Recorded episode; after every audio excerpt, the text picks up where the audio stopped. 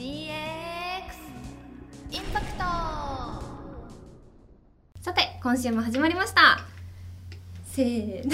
DX インパクト、ありがとうございます。2回目ですね。二回目ですね。よろしくお願いします。いします。はい、えー本番組はですね日本の DX 化推進を、えー行っている企業の CEO をゲストにお迎えし、えー DX とは何ぞやという点ですね。解決して学べる番組企画となっております。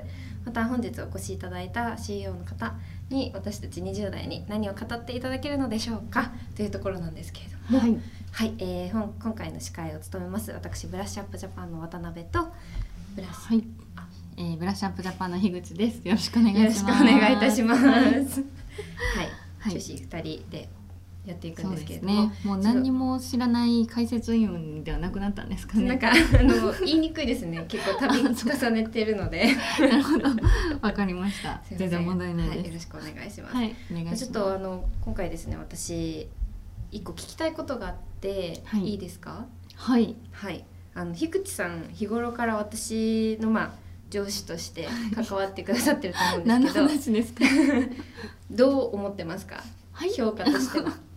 いやあの明るくていつもあの場の雰囲気を良くしてくれて、ああ、そうですか？はいあ。ありがとうコミュニケーション能力も高く頑張っていると思っておりますあ。りがとうございます。今後に期待ですね。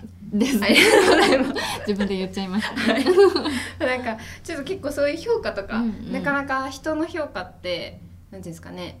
あの難しいというか、うん数値化しにくかったりとか、まあどういうところで判断してるのかみたいなところあると思うんですけれども、うん。あちなみに私は樋口さんはすごい素晴らしい先輩だと思ってるんですけれども まあそういった点ですね。あの今回はまあ、えー人事評価評価というところで、うん。まあ、DX 化推進を手掛けている事業の、えー CEO の方を迎えていきたいなと思っております。はい。人の評価がシステムだったり、そうなんですテクノロジーでできるんですかね？はい、ちょっとそのあたりですね、うん私もちょっと不明なところはあるのでしっかりと聞いて、まあ、どんな事業なのかで、はい今後どういう風になっていくのかみたいなところヒアリングしていければなと思っております。はい。はい、聞いていきましょう。は。い、ではお迎えしてもよろしいですかね？はい。はい、では、えー本日お迎えします、えー矢野社長です。よろしくお願いいたします。はい。よろしくお願いいたします。よろしくお願いい。たします矢野です。お願いしまお願いす。します。ちょっとねなんか小芝居みたいにしてしまいました。いえいえ、なんか微笑ましいので、はい、拝見し本当にました。あの打ち合わせなしでぶっ込んで びっくりしました。はい。という感じで、はいあの今回ですね矢野様に、えーお越しいただきまして簡単に私からまずプロフィールのご紹介をさせていただければなと思います。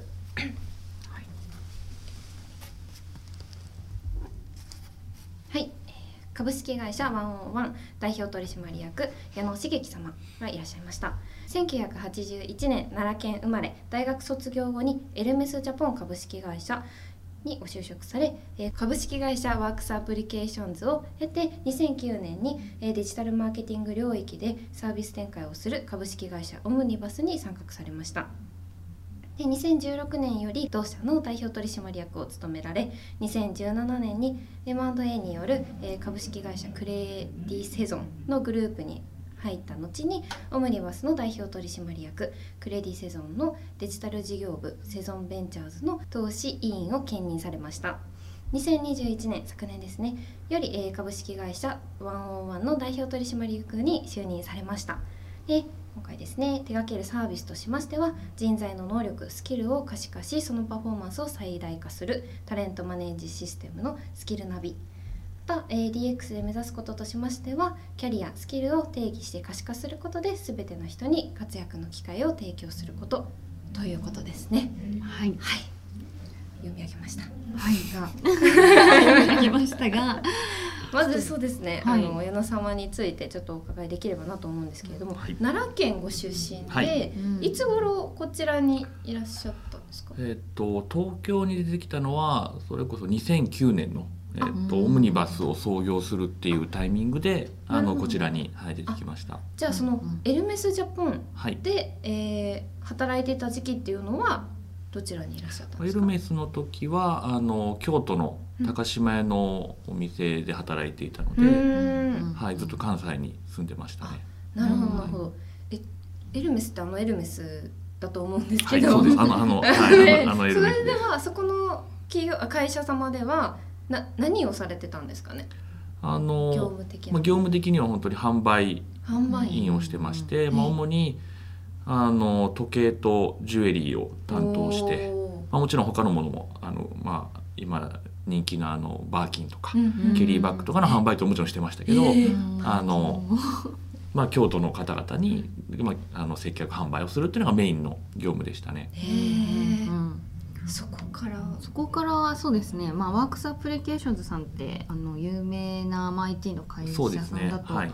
思うんですけれども、なんか大きな、まあ、キャリアチェンジといいますか、はい。すね。種業界もはい。大きく違うところに行かれていらっしゃると思うんですけれども、これはなんか20代のうちに、ははいい行かれているそうですね。なんで多分24歳とかそれぐらいかなと思います。はい。じ。ゃあ結構第二新卒だあもうそうです。本当にエルメスは2年半しかいなかったので、そうはい。なんですね、そもそもあれエルメスジャポンには販売としてもともとこうやっていきたいみたいなところがあって入っていたんですか？いやなんか販売がやりたいというよりかは、うん。そもそも新卒は絶対販売からだったっていうのと、はい。あとはまあ昔からそういうファッション関連は興味があったので、うん。まあ、単純にあなんかかっこいいやんみたいな あの感じで就職活動をしてたまたま内定が出たのでそのまま入ったっていうなんかそんな感じであんまりこう深く考えてない就職活動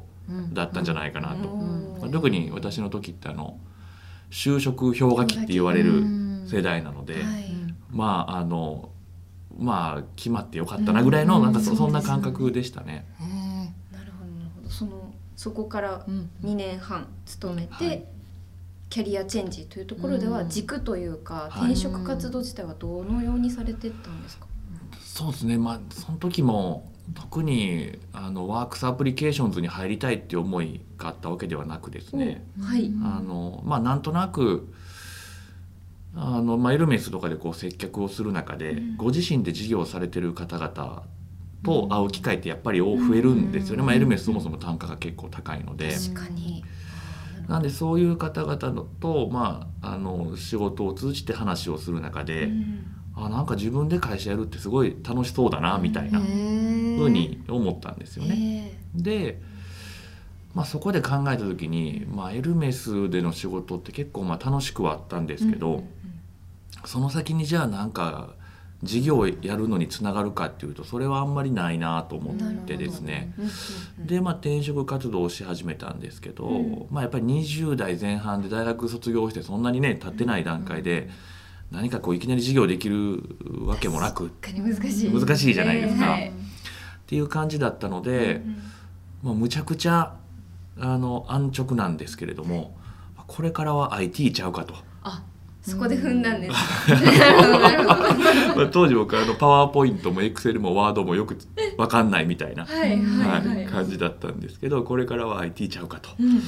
いうのであの IT 企業でうん。かつまああの B2B でなんか高い商品をうん。大手企業に向けて売ってるみたいなところでこれはあの自分のなんて言うんでしょうね力を磨くにはすごくいいんじゃないかというので、あの縁あってワークスアプリケーションズさんに入ったっていうそんな感じですね。なるほど。えでもなんて言うんでしょうそのワードエクセルパワーポイントも、なんかあんまり使えない状況で、む大変じゃなかったんですか、うん面接とかなんか評価されるそれこそ点とかって。そうですね。いやもうだ最初はむちゃくちゃ大変でしたね。うん。あの転職して最初の2年間は、なんかもう記憶があんまりないんですよね。もうそう。なんかもう職種は何のあ職種職種はね営業をしてました。はい、主に。にあのうん関西エリア、西日本エリアでうん営業をしたんですけど、はい。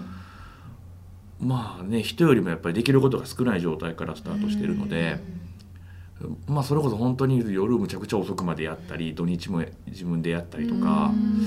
う、ん。なんでいまだにあの当時に流行ってた曲とかって言われても、あのよくわかんないですよ。あこれはもうよよくわかんないメディアをなっていう。介してなかったですね。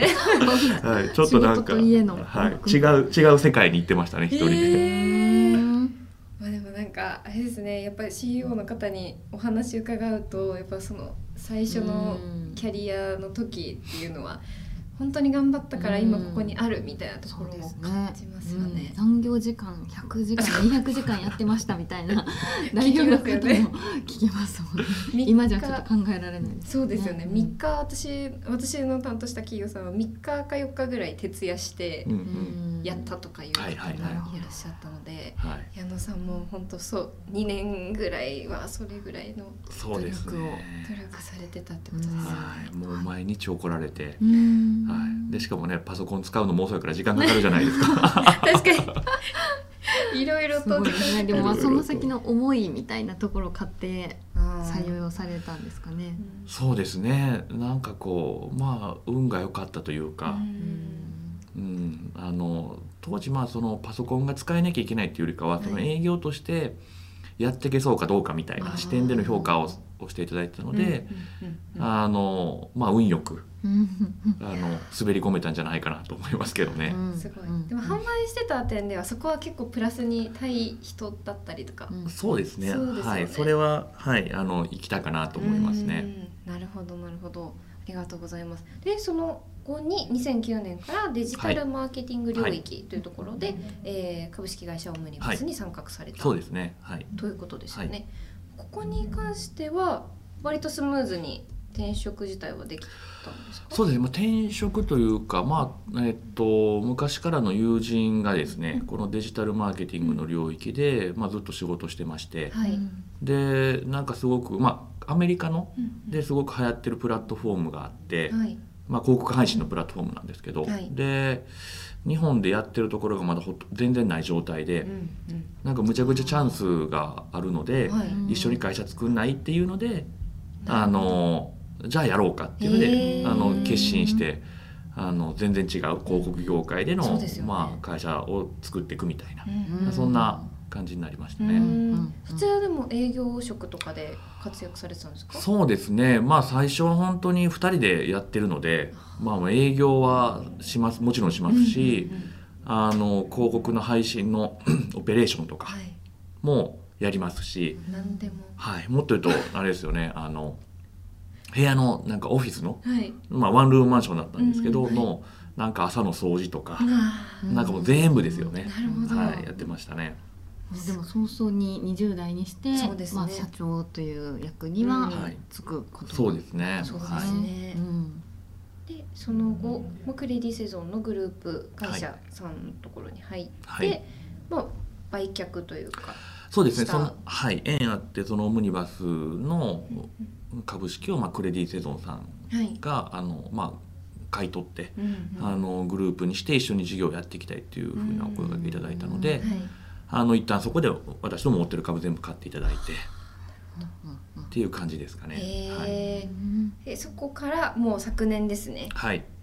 ワンオンワンさんのはい。代表取締役に就任されたということで新任とかっていうことですか？あのワンオンワンさんに関しては、あ、そうですね。もうワンオンワンに関してはそうですね。うん。まだ着任してそんなに時間も経ってないですし、うんはい。まあでもなんかたまたまラッキーなのが、はい。ワークスアプリケーションズって、うん。まあ、当時人事給与のパッケージシステムを売ってる会社で、はい。その後私、まあ、長らく14年とか、うん。あのデジタルマーケティングの会社の経営やってはい。で気づけばまたこのね、うん HR のあのテックの領域に帰ってくるっていうのでなんとなくこう親和性は、はいはい、感じてるかなというところですね。なんかあれですか？オファーとかあってじゃはいあ参画しようみたいな形で流れとしては、そうですね、はい。あの今のワンオワン自体が、うんあの2017年ですかね、うんはい。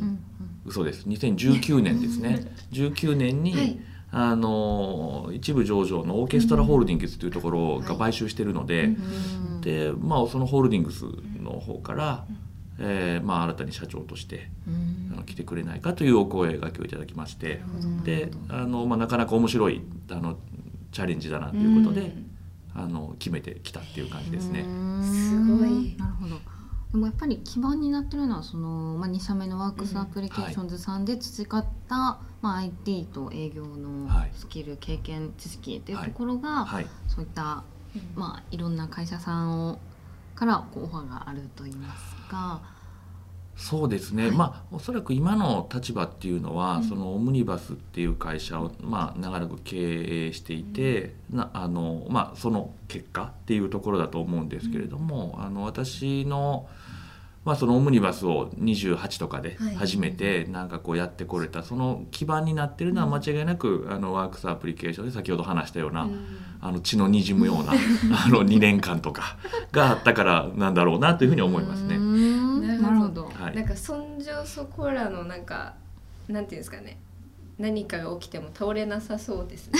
強そうですねそうですね。結構あの気持ちも強いですしあとまあ体もね割と鍛えるの好きなんで 体力も。そね。はい。そこそこ頑張れるかなというふうに思ってます。確かにパワフルな方が経営者だと、はい。うん。その社員中の社員さんもグッグッグッってこうついていこうってなりますよね。そうですね。やっぱりある程度ね、まあ、いろんなパターンがあると思うんですけど、うん。私はどっちかというとそういう感じですかね。うん。はい。へえすごい。もう面白いのがこうワンワンさんで二階堂さん創設者の二階堂さんとはい。矢野さんまで今はい。代表二人、そうですね。二軸で行われているっていうところなんですよね。なるほど。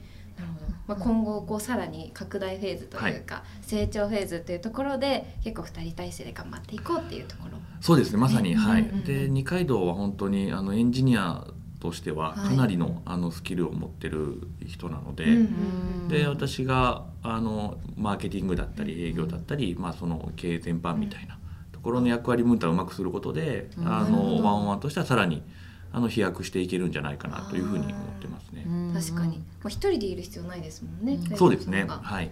確かにそこのマンパワーがまたさらに倍増していくってなってくると、そうですね。うんはい。さらにっていうところですね。はい。なるほどなるほどありがとうございます。そのまあ事業内容というところに移っていければなとはい思うんですけれども、なんか私もすまあ人事評価っていうものは、うんうんまあ世の中にあるというのはなんとなく分かってはいたんですけど、はいそもそも結構前から以前から人事評価っていうのはこう一般的にされていることだったんですかね？まああの人事評価でいうと、うん。おそらくどの会社さんもはい。あのなんか評価ってやられてると思うんですよね。うん。はいあの目標を決めて、うん、あーでそれを上長となんか半期に1回振り返って、うん。あなたは目標に対して、えー、とこれぐらいできたねとか、うん。できなかったねとかっていうのはこれは多分やってない会社ほとんどないんじゃないかなっていうぐらうん。いいろんな会社が、はい。うんうん、こう成績というか、まあ、業績に値するようなところでの評価だったり、なんかそういうのってエクセルとかでなんかはい、管理とかされてるんですか、そうです。あの実はそのあたりっていうのが、あの DX があまりまだ進んでない部分といいますかおっしゃるようにそのエクセルで、うんうんうん。あの管理したりとかまあ、紙の表があって でそれを元に上長と面談してみたいなことをやってるところが多いので、うんうんなんかそれをあのなんていうのシステム化することで、まあ、より効率化につながりますよねっていうのがあの我々のスキルナビの提供できる価値の一個にはなってるかなと思いますね。なるほどなるほど。評価の仕方とかもなんか会社によって本当にいろいろで、あの360度評価とかでも全社員から決まった項目に1から5の評価をつけてみたいなはいやってるところもあれば、はまあ、もう少しトップダウンでそうですね。やってるとこはいろもあると思いますし、うんなんかそれはどうなんですかね？いろんはない。やり方がある中でどれが正解かもなんかわからなさそうですけれども。はい、そうですね。あのおっしゃる通りいろんなやり方があってあのおそらく評価の方法に正解はないと思っててですね、うん。その会社の文化だったりですとか、えー規模だったり、業種業態によって最適なものってやっぱり変わってくると思うので、あのかなりいろんな種類ありますよね。あしかも一回決めてじゃあうちは360度でいくぞってなって、ずっと同じようにやるかっていうと多分この人数が増えたり減ったりとかでも変わりますし、そうですね。結構あの1個の会社さんの中でも評価の仕方っていうのはうん。よく変わるものなのかなというふうには思ってますね。なるほどな、はい。評価じの仕方はい。自体も変わる、変わると思います。はい。確かに。規模が大きくなったら大変ですよね、うんうんなんかそんな中でこう経営者の方だったり人事の方が抱えてる課題感みたいなところって、はい。なんかどういったところが多くあるんですか、ああそうですね、はいまあ、この辺は結構その会社さんの規模によって違うと思うんですけれども、例えばまああの100名前後ぐらいの、まあ一般的なこのベンチャー企業みたいな規模でいうと、割と気合でやってるケースがあるんですよね。気合いなるほど、はい、まさにあの私が直近までやってたオムニバスっていう会社があはい70名ぐらいの会社なんですけど、はい評価どうしたかっていうと半期に1回ずつでこうあの、まあ、世の中的には MBO って言われるような目標を設定して、はいはい、それぞれに対してどれぐらいできたかみたいなのをやっていくんですけどあのスプレッドシートではい。作った表で、えっとまあ、上長だったりうんメンバーだったりがやり取りするんですけど、はい。まあ、できなくないんですよね。そうですね。70人ぐらいとかだったら気合で、でもやっぱりあの記入するために表をなんか送って記入してもらって戻してきてみたいななんかもううん人事部門というか管理部門のそれを集計する手間とかが実はすごく大変であのなんかその辺の課題感っていうのはあると思いますね。うん。やっぱりそのもうちょっと効率化できるんじゃないのもそうです確しでもっと言うとエクセルとかだと実はまあ使いやすいのはもちろんそうだと思うんですけど、じゃあこの人ってあの2つ前のうん目標の時のせ目標内容どうだったっけとかあーはいどういう結局結果だったんだっけ、うん。みたいなやつの履歴管理っていうのも難しいですよね。うん。あの時のファイルどこに行ったっけみたいな。感じになっちゃうので。なんかその辺のなんて言うんでしょう。せっかくねあの評価って、まあ、そのメンバーをうん。なんかこう成長のうん。ためにだったりとか、かうん。まあ強いては会社が伸びていくためにうん。やってるんですけど、はい。なんかこうそこの大事なデータがあんまりうまく活用できる状態にないだったりとかっていうのはまず一個のあのベンチャー企業ぐらいの規模の課題だったらあると思うんですようね。ん。で、まあ、もっと大きな本当に300名とかを超えてくるようになってくると、今度はまあどこに誰がいるかを多分全部把握できなくなってくると思うんですよ。うんはい。30人のクラスが10クラスあって、うん。全員の顔分かりますかって言われたら多分ね無理です。分かんないじゃないですか。ってなってくると、確かに。はい、あ恐ろしいですね。恐ろしいじゃないですか。でその今度は評価だけじゃなくってあるプロジェクトがあって、うん。なんかこれできそうな人どこにいるんだっけっていうのがあー確かに。そうなんですよ。なかなか分かんなくってななんか実は社内でできる人がいたのに、うんそれが分かんなくてあの外注しなきゃいけないみたいなのとかっていうそういうそのまああの我々的なあれで言うとなんかこう人材の適材配置みたいなのに生かしたいよみたいなところに大きな規模になってくるとうんな変わってくるのかなというふうには思いますね。なるほど。確かに。でもほんた今でも大変だと思いますけどあの採用とかも担当されてると、あ担当されてるので、大変かと思いますけどなんかまた新規事業とか新しいプロジェクトとかってやっぱり会社さんってやっぱりどんどん成長していくにつれて始まる中で機械損失を生んでしまうこともフォローアップできるようなことなんそうですね。その評はい。価システムっていうのは。そうですね。はい。うん。うんへー。中小企業さん本当に大企業さんにによってももう採用、えーだったり人事課題っていうのはうん全然変わってくるというところで、そうですね。結構、うん。あの本当にこれはもう規模によっても変わりますし、うん。会社さんによってもそれぞれが考えてらっしゃる課題感は全確かに。然違うので、はい。うん。なのでまずはその評価をちゃんとして、そのうんスキルの管理ですね、うん。何ができる人がどこにいるかみたいな。うんとかっていうのをしっかりやっていこうみたいな流れは最近結構増えてきてるんじゃないかなというふうには思いますね。もうスキルナビさんではそのなんか私的にはこう評価ってこうなんていうんですかねつけにくいと思うんですけれども、はい。まあ、例えば5段階評価で数字数値化するようなイメージなんですけど、はい、数字でだけじゃないってことですか？その管理する側は、まあ、あ結構感覚値的なものだあ、とうんうん思ううん、はい、部分もあって、はい。その評価っていうとこうんろが、だうん、からそこをなんかこう一律で見ていけるようはい。なシステムってことなんですかね。そうですね。あのおっしゃる通りで数値で見るようなところもあれば、例えば数値もですね100点満点で見るところもあればはい、ABCD とかあー。1235みたいなそう。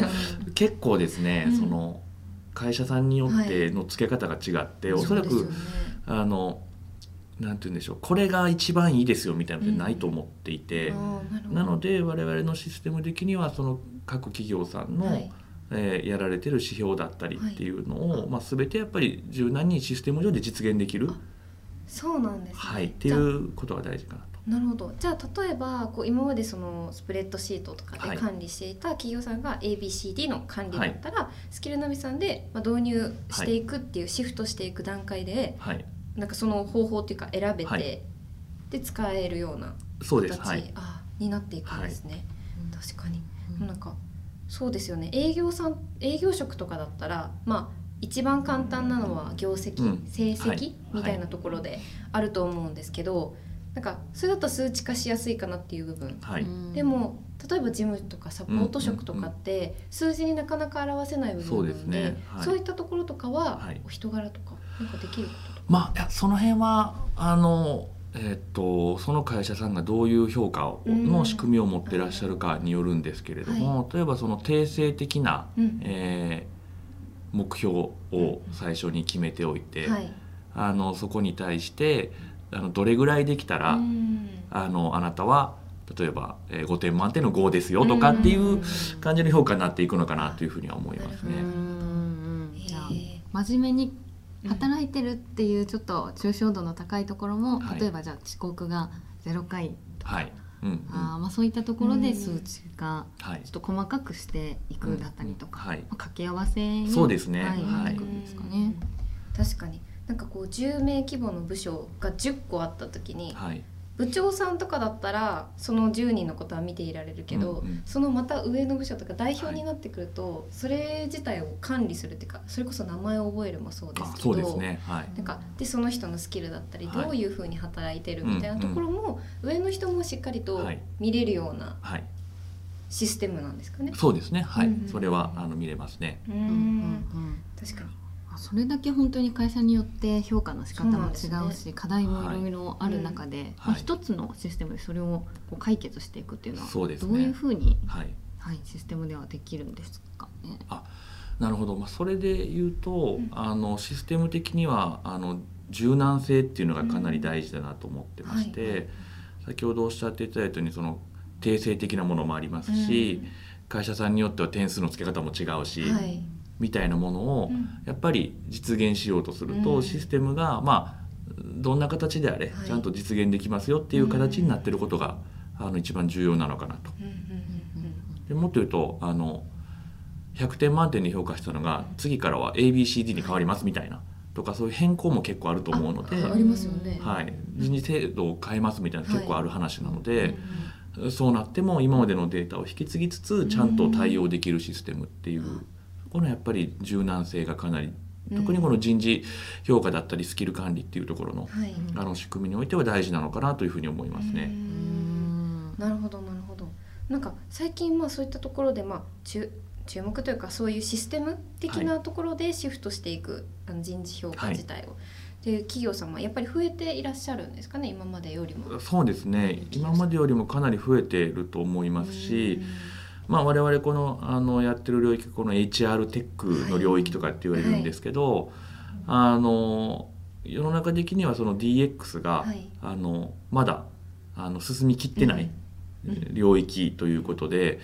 あのかなり参入してきてる会社さんも多いですそうですよね。しもっと言うとあのそういうところに対してのうん。あのベンチャーキャピタルからの出資だったりとかの集まりを見てても、はい。まあなんか結構盛り上がってるなという感じはするので、うんあのまあ、これからもっとうんあの増えてくるんじゃないかなと、うん。まあ、これを使っていこうみたいな会社さんがですね、うんというふうには思ってますね。なるほどなるほど。うん。確かに求められているものをそうですよ。なんか最近ちょこちょここう人事評価システム、まあ、はい。違う企業様だったりとかの、あのこう広告だったりとかうん。も拝見すること多いので、やっぱりそこに課題をすごく持っている企業様自体が、はい。こうやっぱり多くいらっしゃったからこそ、はい、どんどんどんどんこう何ですかね進んでいくような業態なのかなと思いました。はい、でなんか企キルナビができることというか、まあ、優位性とかはい。導入するメリットみたいなところっていうのは、いくつかあると思うんですけど、ご紹介いただけますか、そうですね、まあ、うん。スキルナビの優位性で言いますと、はい。まああの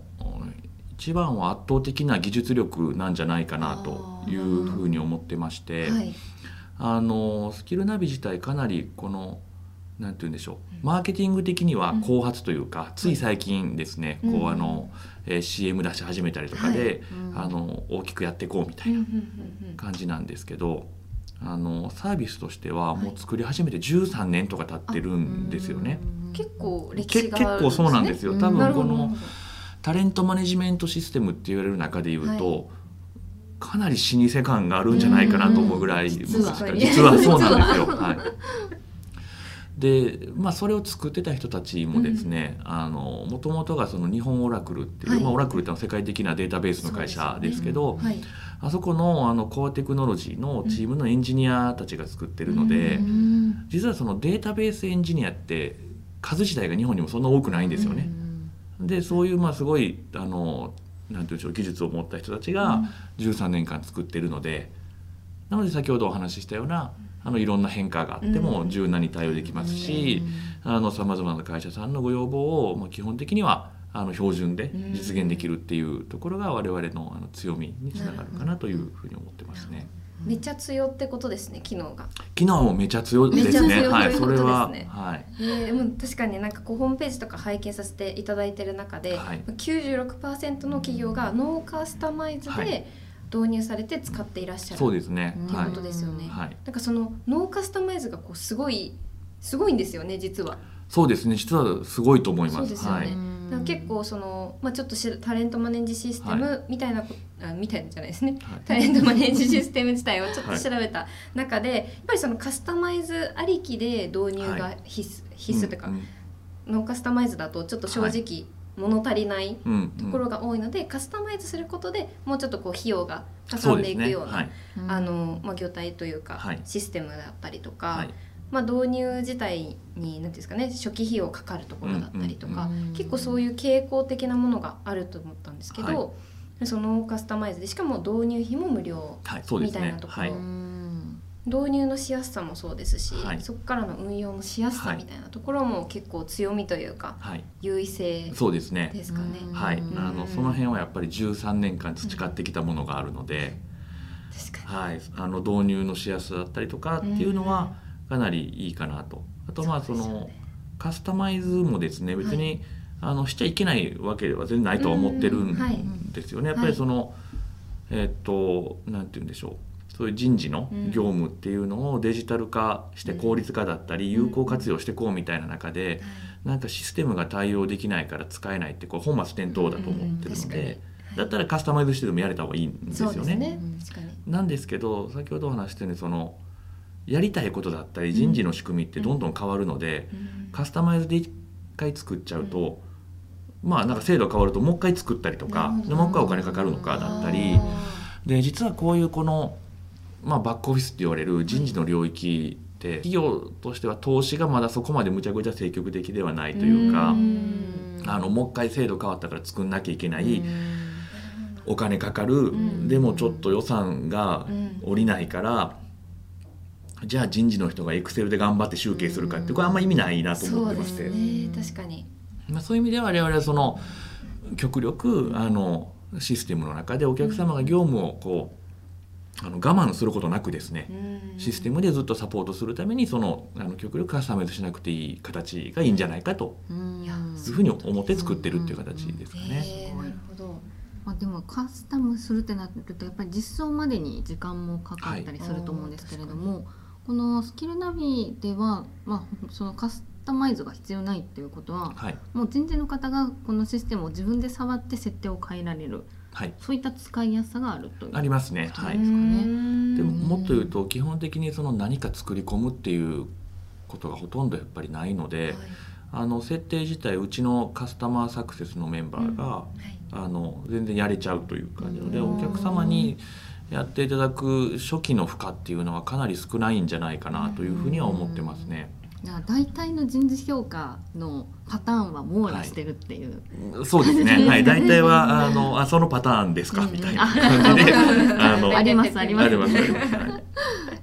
えー、なるほど。すごいですね。でもその点で言うとやっぱ導入のしやすさ運営運営というかこう実際にその人事の方はい。が使っていくにあたって、その辺のフォローもそのカスタマーサクセスさんが行っていて、結構継続率もすごくいいというか。そうですね。うんはい。まあおそらくこういう人事系の仕組みって一回入れると、はい、なんかそんなコロコロ変えるもんではないと思うので、うんかなりあの長く使いいただいて、もう長いと本当10年以上とか。10年以上ですか、はい、使っていただいたり。すごくないですか？はいすごいですねすごいですね13年前ぐらいにこうスタートしてじゃあはいずっと本当に信頼を置いてそうですね。使っていただいてますね。企業さんはいのことですよね。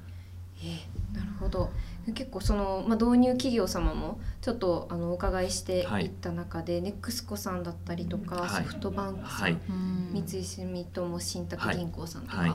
かなり大手の企業様ですね。はい。ですよね。はい。だから導入するってなった時にどの費費用自体はどうどういう形で取ってるんですかね。そのカスタマイズだったらカスタマイズで費用を取ることもあると思いはい。はい。はい。ますし導入自体で例えば何でしょう。ワンアカウントはい、あ、なるほど、なるほど。まあ、基本的にはその、えっと、アカウント数に応じて。あの1000名の企業様であれば、えー、1人、えー何百円なのでうん。かける1000でいくらですようん。みたいなそういうなるほど、はい。なるほど。じゃあ結構もう本当に大きくな大企業様になればなるほど、まあ人もどんどん増えていくと思いますし、はい。また管理の幅も広がるから、はそういうところでアカウントなんていうんですかねその一人一人がアカウントを持っはい。て管理しやすくなっている、そうですね。はい。結構そのあたりだと大手さんが助かりますよね。そうですね。一元管理というか、はい。ができるので、はい。結構やっぱりそのスキルの管理とかは大きな企業さんになるとかなりあのニーズもありますし、はい。あの評価いただけるポイントになってまして、うんうん。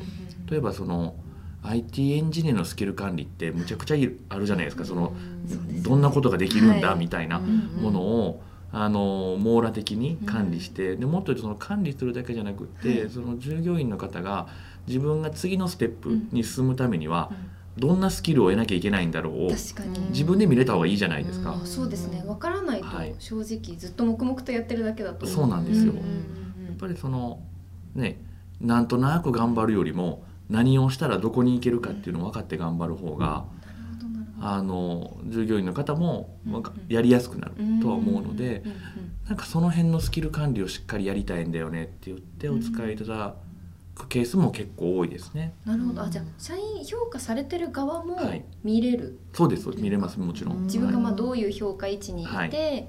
まあ、次何が求められてるかみたいなところも見ていけるんですね。見れますね。なるほどなるほど。じゃなんかはい。あはい。実はそれもですね、うん。結構うちなんか宣伝みたいになっちゃうんであすけどあの、はい。強くてですねはい。もともとそのむ昔ですね経済産業省がはい。IT エンジニアのうん。なんかスキル標準化をしようみたいなプロジェクトがあって、うんうんあのえっ、とね ICD アイコンピテンショナルディクショナリーっていうのをはいはいはいなんか作ろうみたいなのがあって実はもう2回とそこに呼ばれてて。でまあ、それをシステムで実現するにはどうしたらいいかみたいなところから、まあ、その彼の優れたそのデータベースエンジニアとしてのあれが買われて、うんあのそれ一緒に作ったりしてたので、ななんでそれがそのままスキルナビにあの入ってるような感じなのでスキル管理はスキル管理やりたいって言われるとうちは結構あれですねあそれ多分できるのうちしかないなって思うぐらいうん。複雑なものまでえやれちゃいますね。確かに。しかもエンジニアさんとかもうその IT 業界っていうはい、業界自体がもう今後やっぱり必須というかはい。伸びていくしかないようはない。業界だと思うので、その点でこう日本の基準みたいなところをはい。抑えてるのはかなりでかいですよね。そうですね。それは結構大きいかなと思いますね。へえすごい。本当に実績のあるある。はい技術そうのですね。力のある方が、はい。はい、作られ作っていてると。実装しているんですね。唯一なかったのが知名度っていう。ここの。そうですね。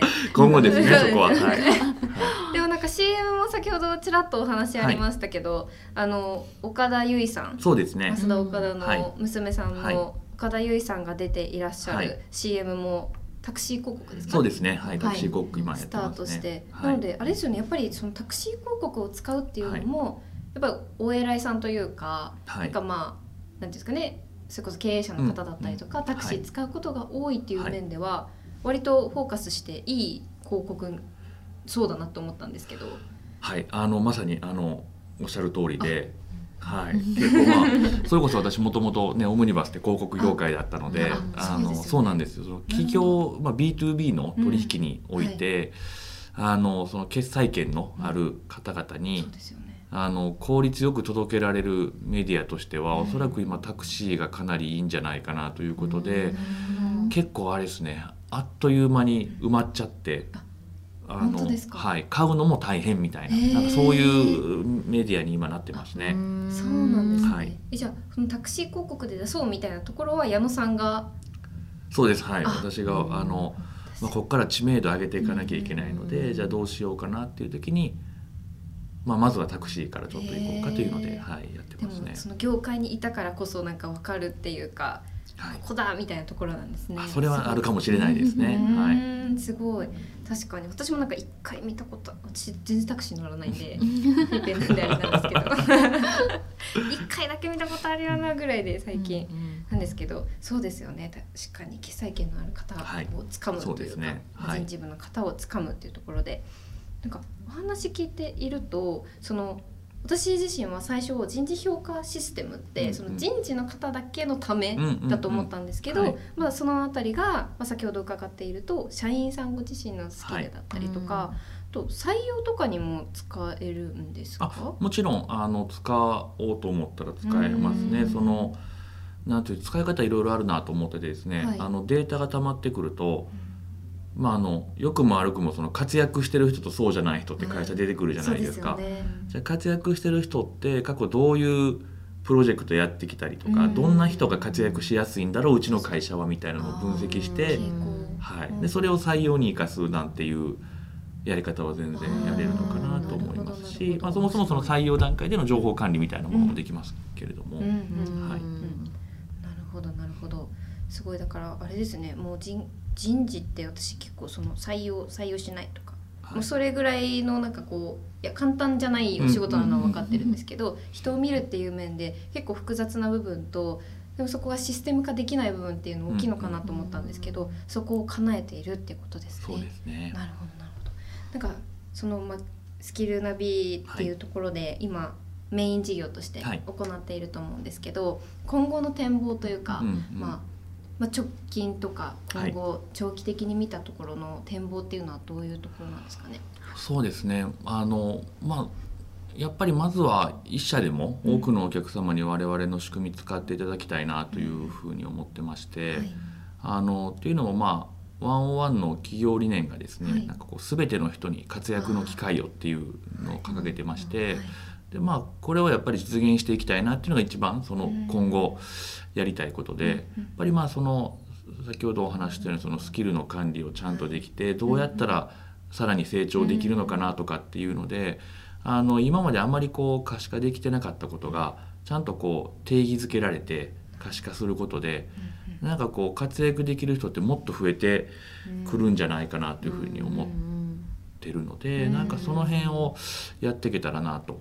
ただまああのね、日本ってこれから人口が減っていくことはもう決まってるじゃないですか。はいっていう中で日本がその競争力を維持するためにはあの生産性を上げなきゃいけないんですよね。もうこれはもうもうそうせざるを得ないということで決まってるので、確かだからそこをなんか我々の仕組みを使うことで、あのサポートできていけばすごくいいんじゃないかなというので、まあ、なんでそうするためにまあもっとなんて言うんでしょう。あのお客様にも入れていただきゃいけないし知名度も上げていかなきゃいけないし、資金もいるしっていう中で、まああの我々としては今後 IPO にチャレンジしていこうっていうのは思ってますし。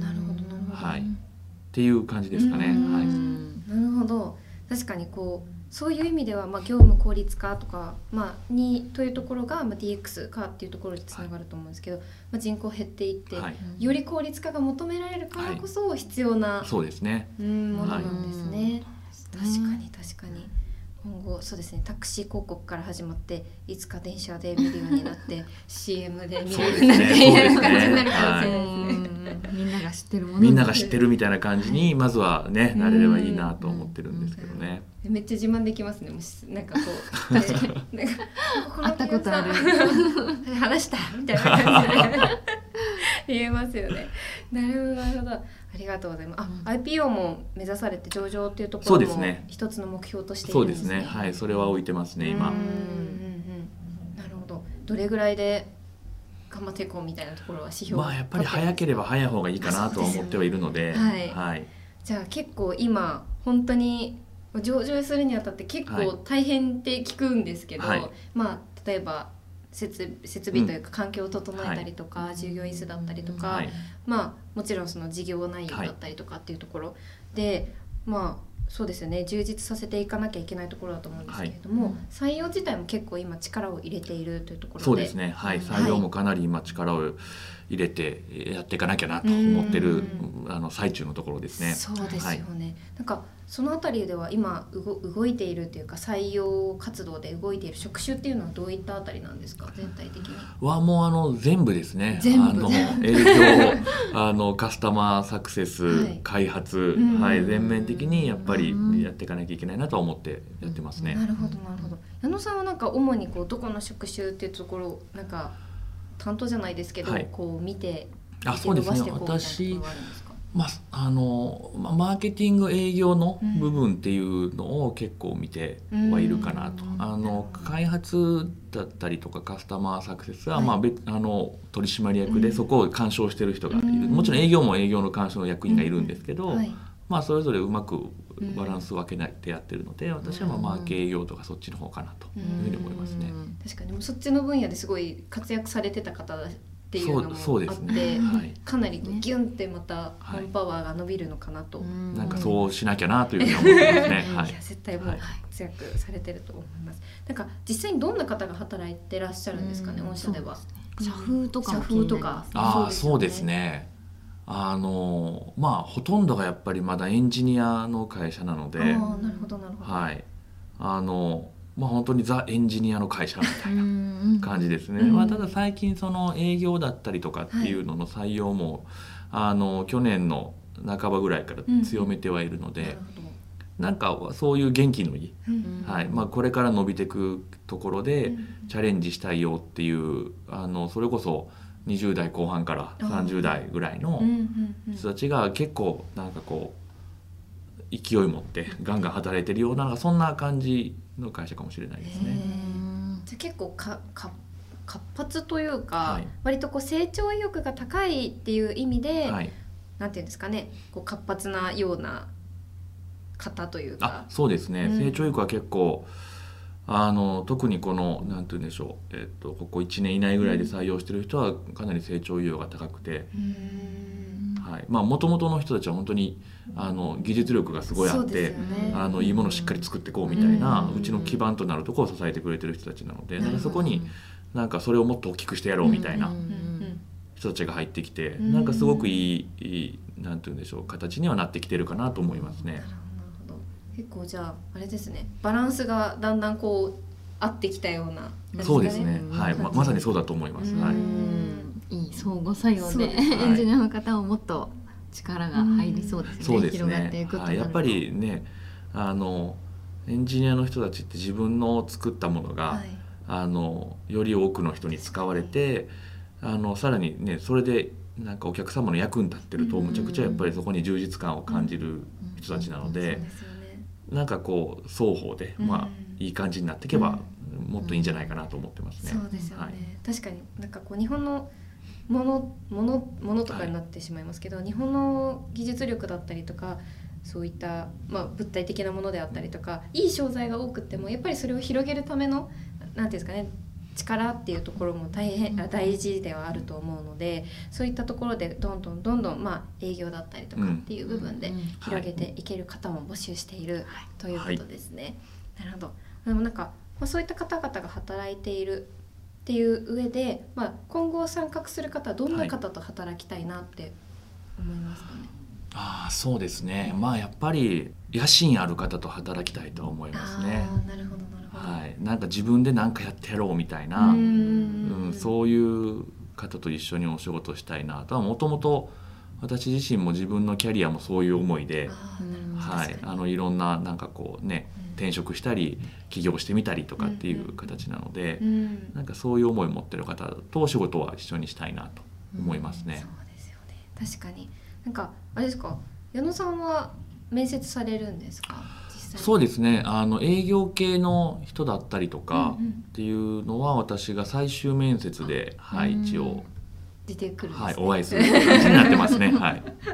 出てくるって言って。はい。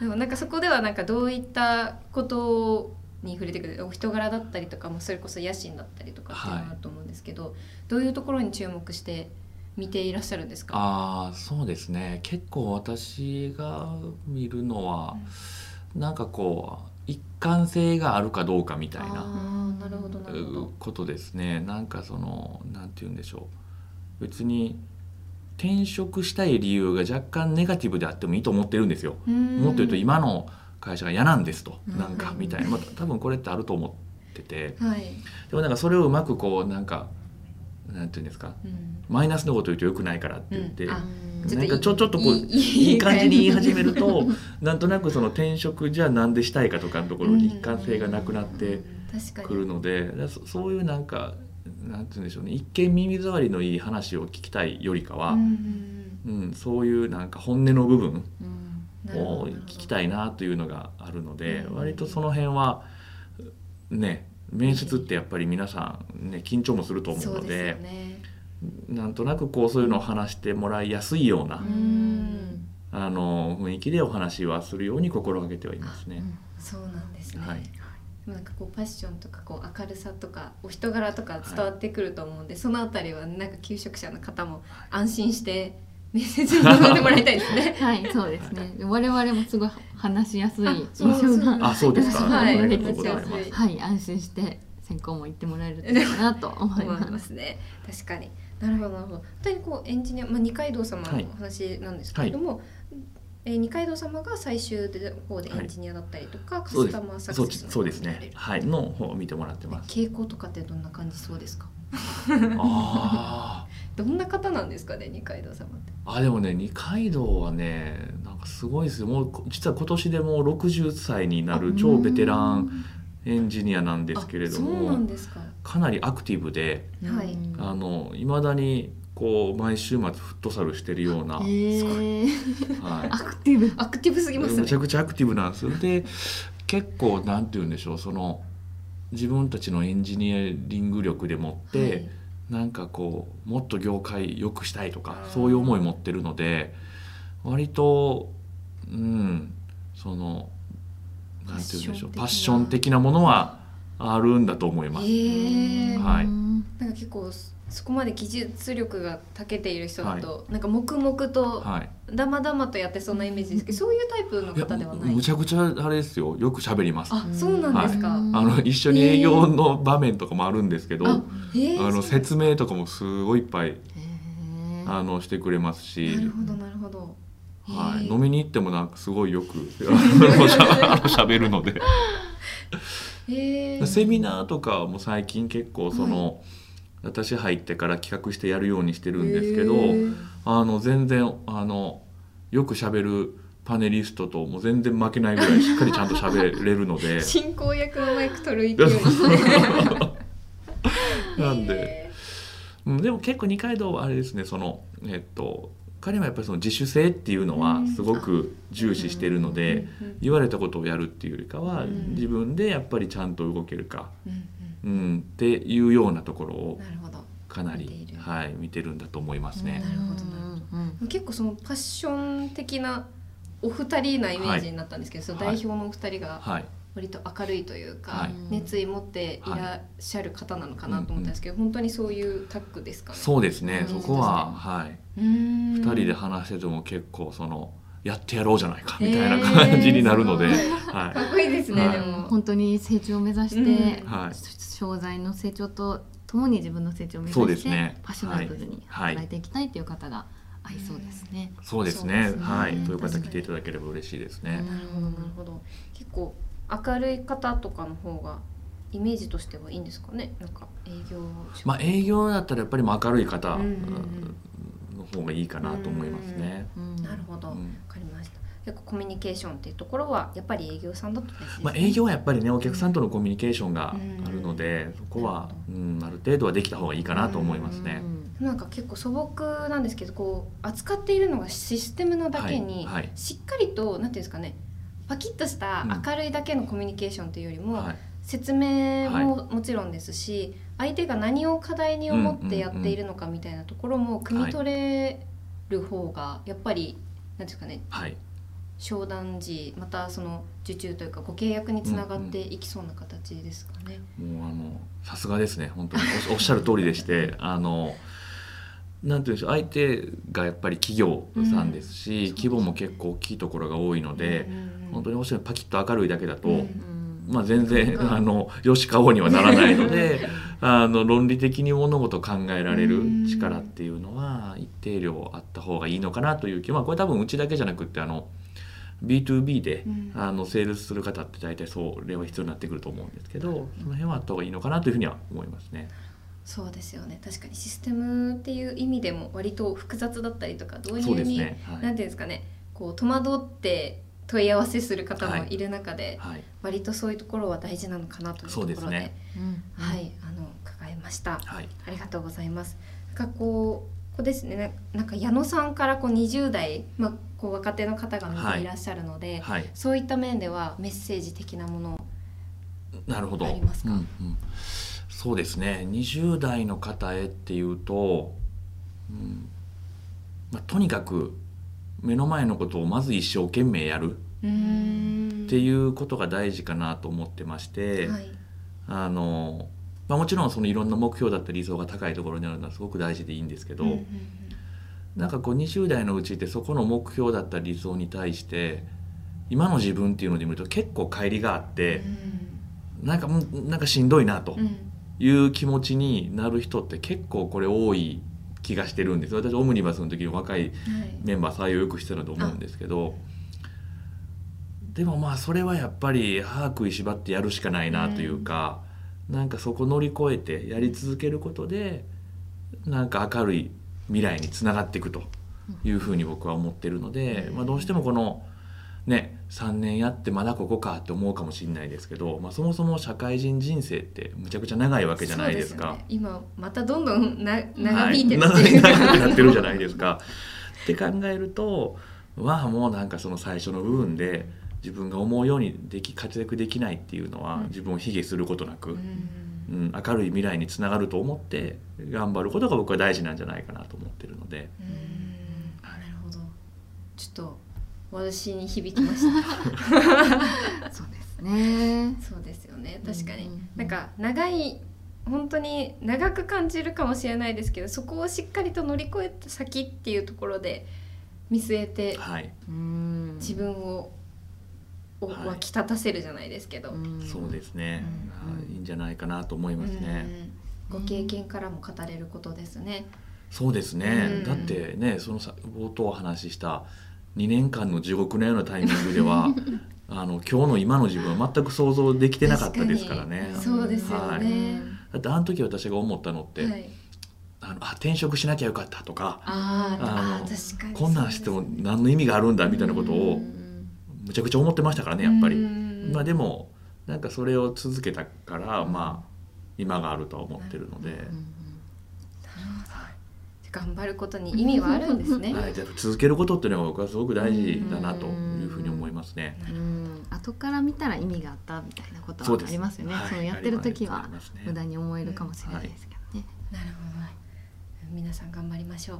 私も。頑張りましょう そうですね。もっとあのお話聞いていきたいところではあるんですけれども、まあ DX がもたらす日本の未来についてというところで、はいちょっとそろそろお時間で、はい、一言予言いただけ一ればなと。。一言。一言でも二言でも。わかりました。はい。ね いけました。ありがとうございます。はいどどどんと一緒に、はい、はい、いいですかね。はい言っていただく形で、はいでりましたは DX がもたらす日本の未来について一言予言をいただきたいと思います。ドドン。パワー。パワパワーですね。ー いいです中山ねきんに君。そうですね、はい、あのそれをイメージしました。パワー。もうちょっとなりきってもらってそうですね。ちょっと恥ずかしかったです。ねやった方が良かったですね。なるほどパワー、はい、パワーですね、うん。ちょっと点がちっちゃいですけどしたら可愛い感じで、はい。どんな意味込められていらっしゃるんですかね？そうですね。やっぱりまああの先ほどお話ししたようにデジタルによる効率化でその、まあもっと人が活躍できるようにはい。なることで日本の国力も上がる、うん。上げたいなというイメージのあのパワうんー。ですね。はい、なるほどなるほど。確かに。はい、納得ですね。パワーアップ。パワーアップ。ですね、はい。してい。くとイージーとかダウンとかじゃなくてはい。アップしていくアップっていう。していく。はい、そうですね。パワーですね、はい。確かに、ですね。パワーがどんどん倍増していけるようにそうですね。頑張らないとですね、うんそうですね、まあ、パラレルキャリアとかも最近副業してはい。いくことでやっぱり有能な人が一つの会社の中だけではなくてい。ろんな会社でいろんな価値を創出していくことがまあはい。国力アップにもつながると思います。し、そこの、まあ、下支えをしてくれるのがこういったタレントマネジメントシステムだったりとか、まあ、働き方の多様化みたいなはい。ところかと思うので、はい、そういったところではい。体験をして、はい、行っていただきたいですね。ありがとうございます、はい。ありがとうございます。なんか企業さんのアピールというか、はい。ありますか？ここう。最後に。最後に。最後う最後に。もうパワーしか頭にない。いやそうですね。でも結構本当にあのなんて言うんでしょう。私もここなんか着任してから思うのがむちゃくちゃやっぱり技術力高くてうん。物がいいなとうん。いうふうに思うのでうんうん。なんかこういいサービスはい。いいプロダクトを、まあ、販売する人もそうですし、あのサポートする人もそうですし、作る人もそう。やっぱりねこれいいなと思えるものをに携わってるっていうのが僕は働く上ですごく大事だと思うので、うん。確かに。なんかそこはあの、まあ、組織だったり知名度だったりまだまだこれからなんですけど物がいいということに関してはうちすごくアピールできるかなと確かに。いうふうに思います。うん。一番大事かもしれないですね、はい。そこの部分には、いそれがパッションとか思そういとか、ですね。はい。やる気だったりとかにつながると思うので、うん。はい。もう入ってからいいものを提供できるそういうもう企業様でありますので、ワンオンワンさんはい。はい、あのぜひご参画というかご応募いただければなとはい思います。お願いしますありがとうございます。まあ本日も皆さんにとってこう学べたあの未来についても踏み出すきっかけになったかなと思っております。またワンオンワンさんではまあ現在採用活動の方もね、はいあのー超積極的に行っておりますので、はい5年をめどにまあ5年というかここ近年をめどにですね上場を目指している点を含めて未来を見据えてあの企業の主力メンバーになるチャンスですよね。そうですね。はいまさにはい、そういうチャンスがあると思ってます。はい。ありがとうございます。まあ、恵比寿ガーデンプレイスタワーはいに本社も構えていて、まあ、環境っていったところもしっかりと整っているで、ははいい、事業内容自体もすごく魅力的なものではありますので、ぜひご応募いただけたらなと思っております。では、えー本日はヨン様ありがとうございました。はいこちらこそありがとうございますでは視聴者の皆様とはここでお別れとなります。さようなら。さよなさよならら。